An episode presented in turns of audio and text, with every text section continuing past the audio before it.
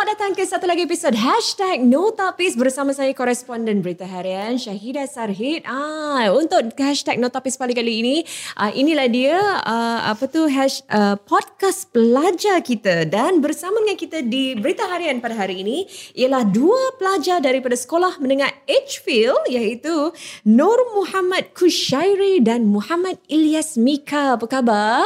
Khabar baik. Baik. Nah, apa khabar Ilyas? Apa baik? Baik, Alhamdulillah. Ah, sebenarnya kalau bagi para pendengar, ah, Sekolah Menengah Edgefield merupakan antara sekolah yang telah mendapatkan khidmat berita harian untuk mengadakan bengkel podcast. Jadi mereka ni semua calang-calang dah tahu apa nak buat. Betul Ilyas? Ilyas ni sebenarnya dah bergementar tapi tak apa. Okey, hari ini kita akan bincangkan tentang pempengaruh media sosial. Ah, tahu tak apa pempengaruh? Ilyas, cuba. Pengaruh. Pempengaruh. Tahu tak? Influencer. Ah, influencer. Tahu pun, pandai pun. Influencer. Awak ada kawan-kawan yang influencer? Ada satu. Eh, influencer kawan awak tu buat apa? Um, dia nyanyi, main gitar. Berapa banyak followers kawan awak tu? Maybe more than a thousand. Wow, ramainya. Awak ada berapa banyak followers, Ilyas? 50. Boleh lah tu. Kau Syairi, you ada kawan-kawan yang um, jadi seorang pempengaruh di Ada beberapa uh, se- seperti satu kawan saya dia makeup artist. Wow, awak kawan awak umur berapa berapa tahun ni Ada makeup artist? uh, 16 lebih uh, umur daripada 16 hingga 30. Oh wow, jadi mereka makeup artist lagi? Ada apa makeup lagi? artist, um, social influencer macam uh, untuk movement-movement dan um, seperti buat video-video kreatif. Oh, okay. Dan berapa ramai pengikut mereka ada? Nak dekat sekurang-kurangnya 22 ribu. 22 ribu? Ya. Wow. Dia dapat daripada mana tu? Beli, boleh kasih saya setengah tak? Saya pun tidak pasti. Tapi Eh. konten mereka memang sungguh uh, menarik lah. Seperti bagaimana dia membuat makeup daripada contoh muka yang macam tak ada makeup terus uh, cantik terus. wow. Tak sangka eh orang suka tengok. Awak suka tengok? Suka. Kalau, oh awak pun suka tengok. Awak suka makeup-makeup eh? Uh, saya pun ada belajar sikit. Oh, tak sangka ada bakat suka bermakeup. Okey, kalau kita nak cakap tentang pengaruh, pempengaruh ni, influencer ni, kadang-kadang dia ada influence yang baik, ada pengaruh yang baik dan ada juga pengaruh yang tak baik. Kalau pengaruh yang baik, you rasa macam mana Ilyas? Awak rasa macam mana pengaruh yang baik? Uh, orang macam tolong sponsor kedai ke they give dorangnya fans a shout out or something. Ah, itu yang baik ya. Kalau yang tak baik? Donald Trump. Okay, kena apa tadi kita kalau cakap influencer ni kadang-kadang tak semestinya presiden ataupun siapa kan. So, siapa saja boleh jadi influencer. Tapi macam mana kita nak kenal pasti kat dalam media sosial tu mana satu pengaruh yang baik dan mana satu yang pengaruh yang tak baik? Um, saya ni bukan agaknya pengaruh tapi ni Black Lives Matter movement tu yang dah trending on Instagram dan banyak orang macam they always think that black people do bad things and after that yeah like that lah. Hmm, Like, jadi itu like- pengaruh yang baik ke yang tak baik? yang yang tolong baik, yang tak tolong yang macam orang kata yang putih lagi bagus tu yang tak baik lah. Ah, tapi kalau kita cakap tentang okey kalau macam uh, untuk Kusyari juga macam mana? Oh, pada saya um, contoh yang untuk pengaruh yang baik apabila orang support local. Hmm. Seperti macam kedai-kedai local, thrift store ataupun um, baking. Contohnya macam saya punya cousin, dia seorang baker. Then ada seorang influencer, saya tak kenal sangat. Um, kirakan shout out dia. Then dia punya business started growing. Ah, okey. Jadi ni bantuan dalam talian lah eh. Ya, kirakan. Okey, itu kalau pengaruh yang baik. Kalau pengaruh yang tak baik untuk pada pandangan Kushairi macam mana? Um, pengaruh yang tak baik sepertinya um, jika dia seorang yang terkenal tapi dia buat benda yang salah dan orang masih tidak kisah dia buat benda salah. Contohnya seperti uh, macam contoh uh, child predator yang got famous Hmm. and then tak ada orang kisah. Dan semua orang masih support apa dia buat. Kira kan? Ah, jadi itu ada satu masalah lah. Ya. Betul. Jadi tapi macam mana sebagai pelajar awak nak kenal pasti uh, ni bagus ke tak bagus. Kadang-kadang walaupun dia macam macam you kata child predator ke ataupun apa kan.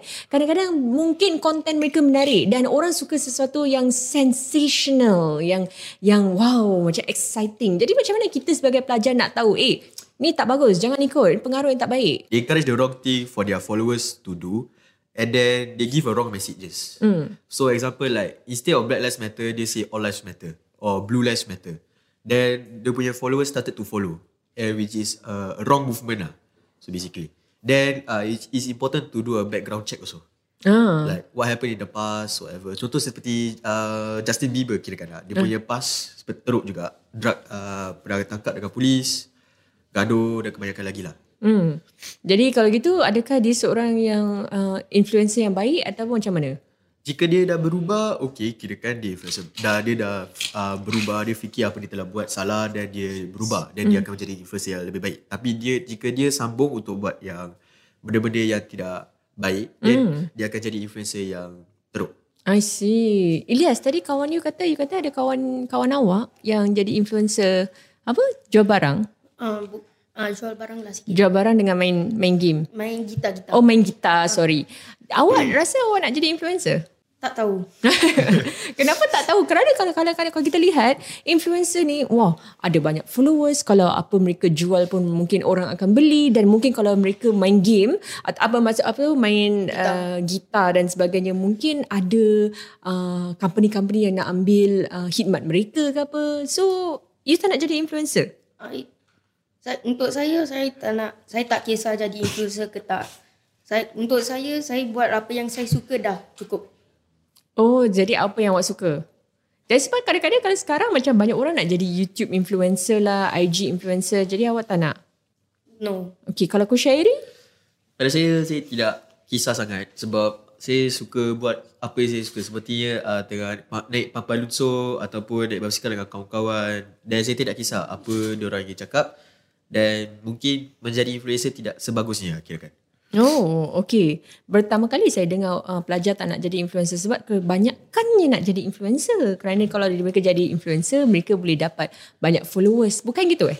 Followers tidak penting kirakannya. Wow, followers tidak penting. Kenapa tak penting? Sebab jika kita ada followers di bumi, kita ada banyak followers. Tapi di dunia akhirat, tak tentu. Wah, ni deep ah, deep, deep.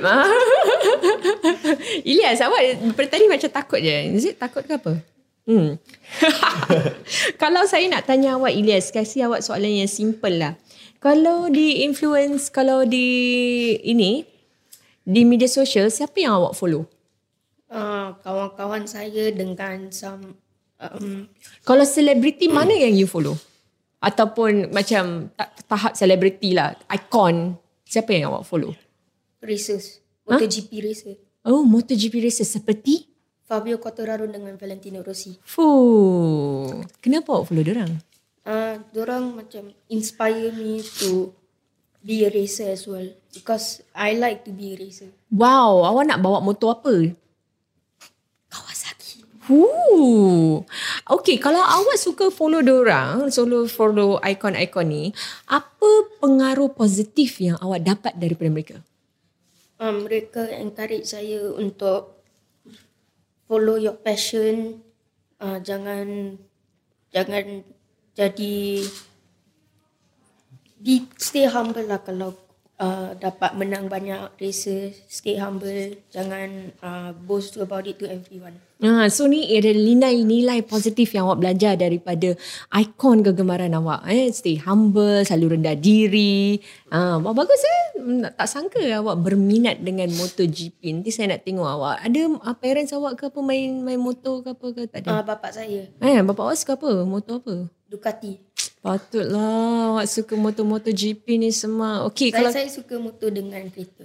eh bagus. Okey, Syairi kalau awak pula macam mana? Apa siapa ikon atau selebriti yang awak uh, ikut di media sosial?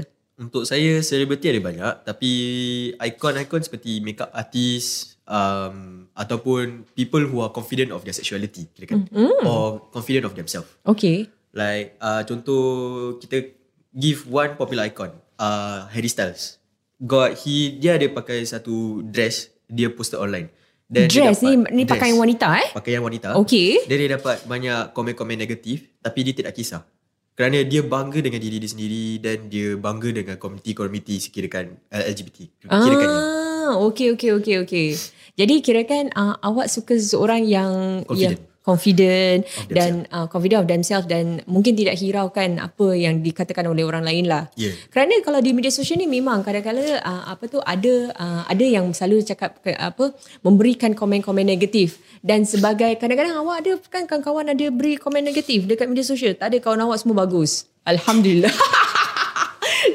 Kadang-kadang ini memang sesuatu yang biasa eh kalau kita lihat kadang-kadang orang jadi keyboard warrior suka tulis-tulis. Jadi uh, ini sama ada anda terasa ataupun tidak dan bagaimana anda mengatasinya. Betul?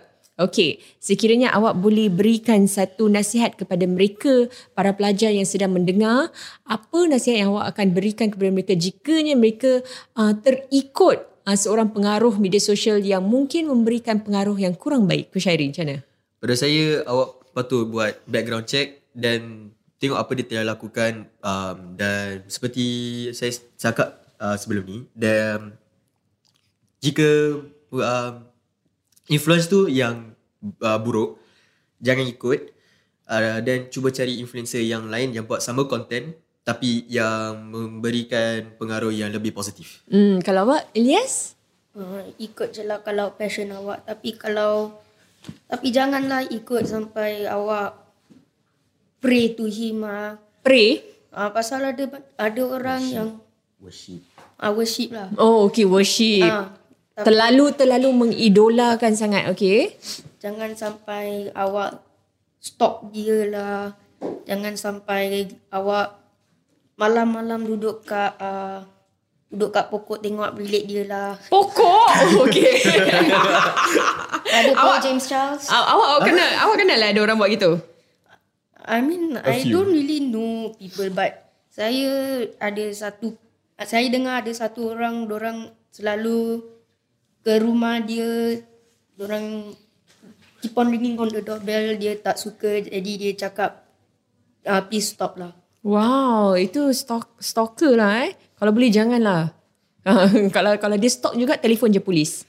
Okey, baik terima kasih kepada Kushairi dan juga Ilyas kerana sudi bersama kita dalam hashtag Netapis kali ini membincangkan tentang isu pengaruh media sosial dan uh, semoga kita dapat bermanfaat daripada podcast ini dan jangan lupa kita ada lagi podcast yang akan datang bersama kedua-duanya. Okey, jumpa lagi dalam satu lagi episod hashtag No, No tapis. tapis. Alright.